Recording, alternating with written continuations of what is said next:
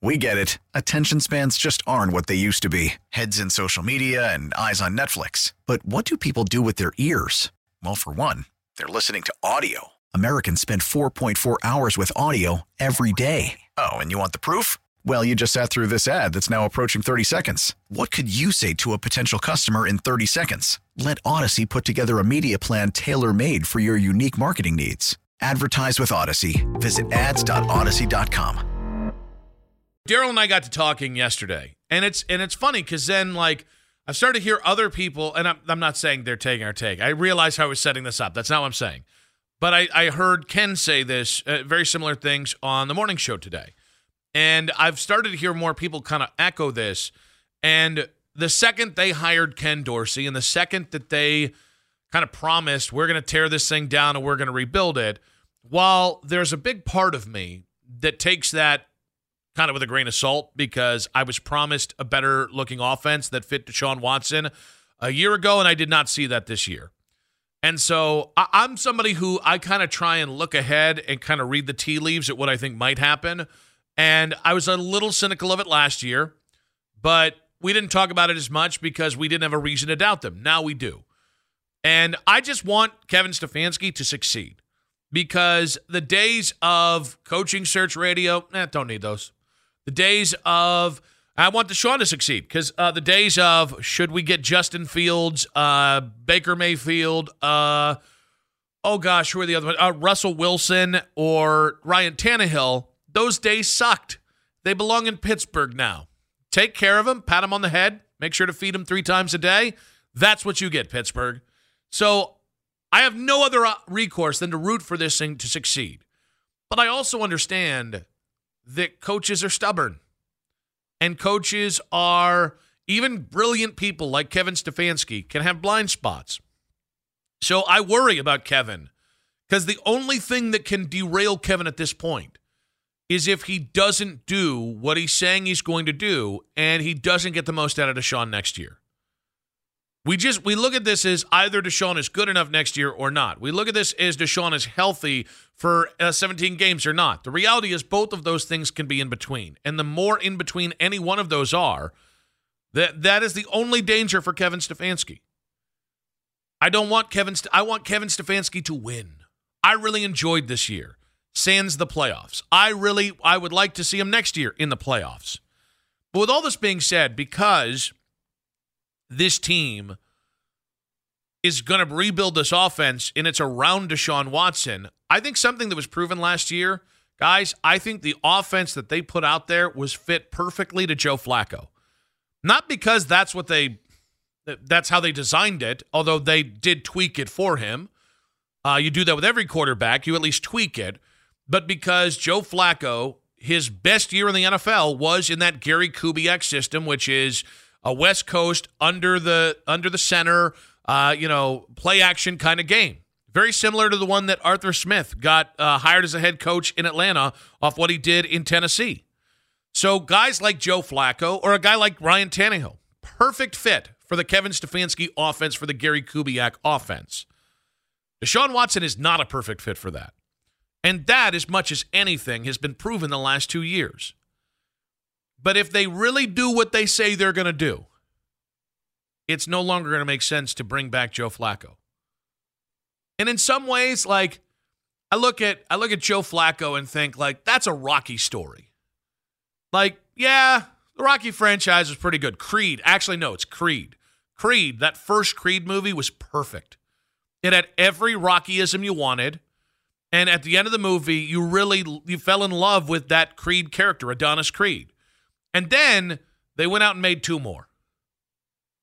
And while theoretically you and I didn't ask for it, the movie the movie theater or the, the movie companies did ask for it, and that's why we had it. If you just stopped at Creed, if you didn't go Creed 2 and Creed 3, if you just stopped at Creed, that movie would stand alone as a damn near perfect boxing movie. Joe Flacco is Creed. If you look at the story arc of this year with Joe Flacco in Cleveland specifically, perfect. Signed off a couch in November. He steps in. He was not. He was going to be the break glass in case of emergency. DTR was the starter. DTR gets hurt. All of a sudden, Joe gets signed. Joe is starting week one, uh, his first week there against the Rams, and looked looked good that week one. We had no idea what was coming against Jacksonville and Chicago, and then when things really went up a notch against Houston and New York. And so it didn't end perfectly because you lost in the playoffs, but like the first Rocky, eh, he lost at the end. In Creed, he had to lose to get to the win, right? So the point is, I'm really worried that if the Browns force bringing back Joe Flacco, because it's going to make you and me happy emotionally, I worry you're going to ruin the great story that was Joe Flacco. So, and I don't think they're going to do that, by the way. I just don't think. The bottom line is, guys, I don't think Joe Flacco fits the best offense that fits Deshaun Watson. And there's this thing, well, you any quarterback can fit. Any, no, they can't. You you couldn't put Kirk Cousins in the offense that Pat Mahomes runs right now and it be seamless. You can't put Pat Mahomes in the offense that Lamar Jackson ran under Greg Roman the the first X amount of years of his career, and he'd be the same Pat Mahomes. The system, uh, while I do think great quarterbacks are great quarterbacks and you learn how to win with them and you learn how to like just smart, uh, you don't even need a great coach. You need a smart coach. You need, you need a coach to get out of his own damn way, build the best offense for that guy. Uh, you need a front office that puts the best weapons around that guy that fits what he wants to do. If you do those two things, you can win a buttload of, buttload of games.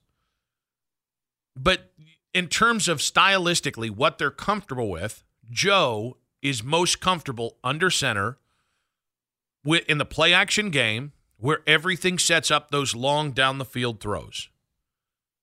And with Deshaun, it's out of the shotgun, it's spread concepts, it's it's three receivers and a tight end wide. It is uh, maybe you know six linemen. When I say six linemen, I mean the five offensive linemen, the tight end playing off the line or on the line, and three wide receivers spread out and a running back in the backfield. Like it is a spread offense. That doesn't mean it's a total spread offense. It's not going to look like Urban Meyer's offense with Tim Tebow in 2008, but like that's kind of where we're going with it. So I'm not rooting for Joe to not be back. I'm rooting for Joe Flacco from now until the end of time. Because his character, what a good dude he was, how quickly he ingratiated himself to his teammates. He was a huge pivotal part of one of the most fun runs we've ever had it doesn't mean he's going to fit what you're doing going forward. And I realize there's a there's a large segment of Browns fans that would choose Joe Flacco over Deshaun Watson. No NFL franchise would. That doesn't mean you're wrong for liking Joe more than the other guy or liking him as much as the other guy.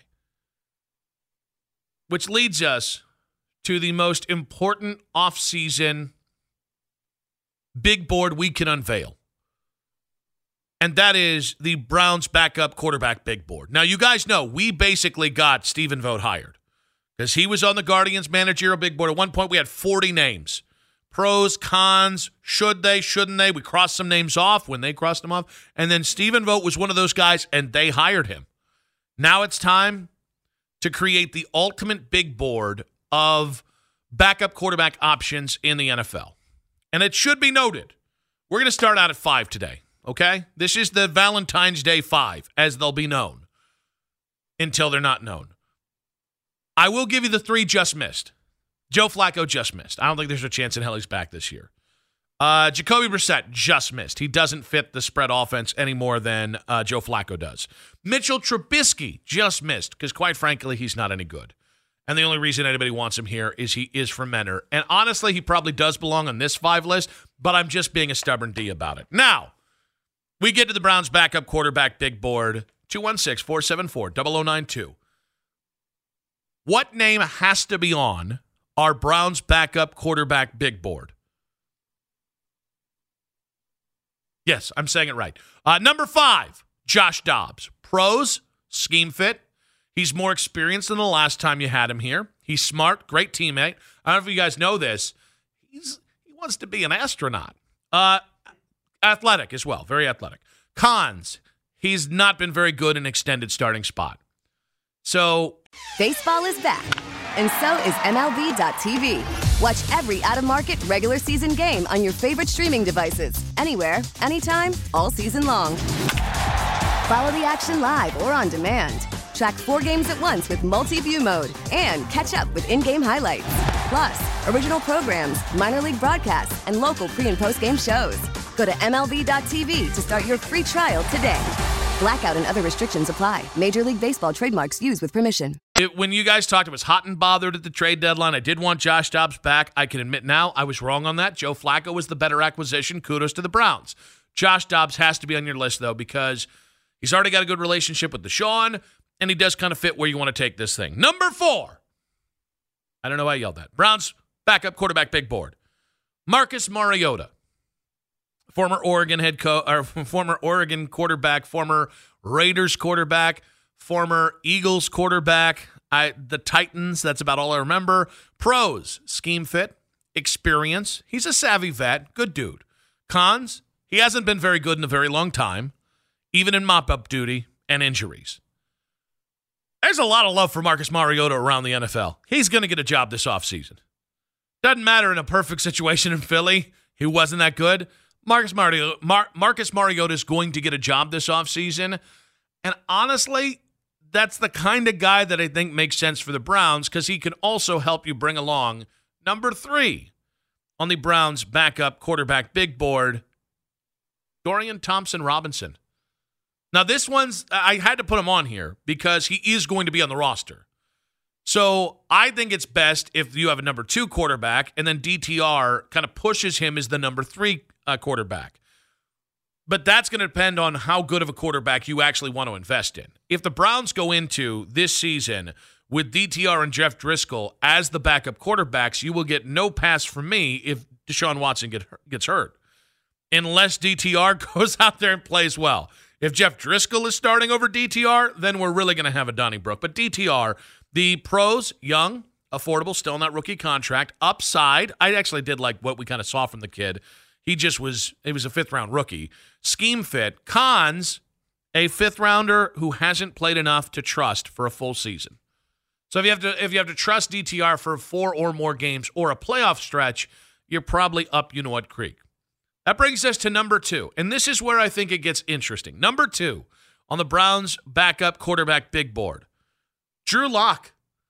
I never would have thought I would say this three years ago because I despise Drew Lock in Denver. I mean, I thought they wasted too much time with him. I thought they should have pulled the plug earlier. He looked young and confused and blah, blah, blah, blah, blah. Now, the pros are he has significant starter experience from his time in Denver, even kind of, uh, you know, spot starting here in Seattle.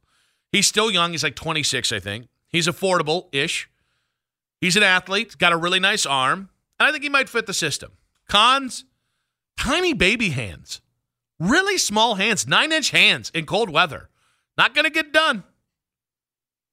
I, I would like to make fun of his hand size, though, throughout the season. So that would actually be a pro for me. But yeah, tiny baby hands.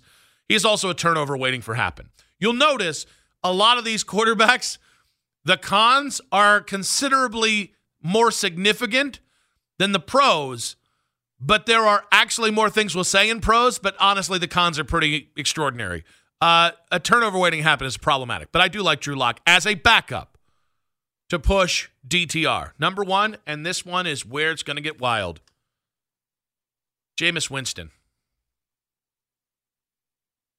Pros, an insane amount of starter experience in both New Orleans and in Tampa. He has a cannon for an arm, and I think he has some scheme versatility. I don't know it's a one for one what you're going to do with Deshaun, what you're going to do with Jameis. But in terms of putting him out of the shotgun, being able to have a howitzer for an arm and throw it down the field, he would drive Kevin Stefanski crazy if he got into a game. But Jameis Winston, honestly, if that's your backup, I, I, I, oh, I don't want to say it because it's not going to happen. I would have no problem if a team this offseason decided to try and take a, a run at Jameis. Not like a defensive head coach like in New Orleans, but if like a smart, like a Sean McVay, it's not going to happen. They got Stafford, but like a that kind of guy that guy goes with Jameis, I, I think it'd be interesting. Now, the cons, kind of of a, of a weirdo.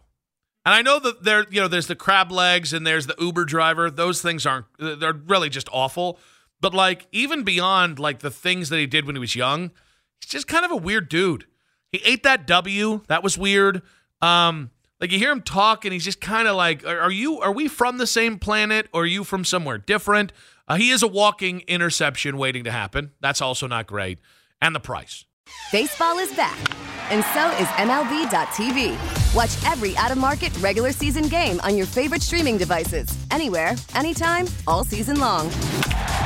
Follow the action live or on demand. Track four games at once with multi view mode and catch up with in game highlights.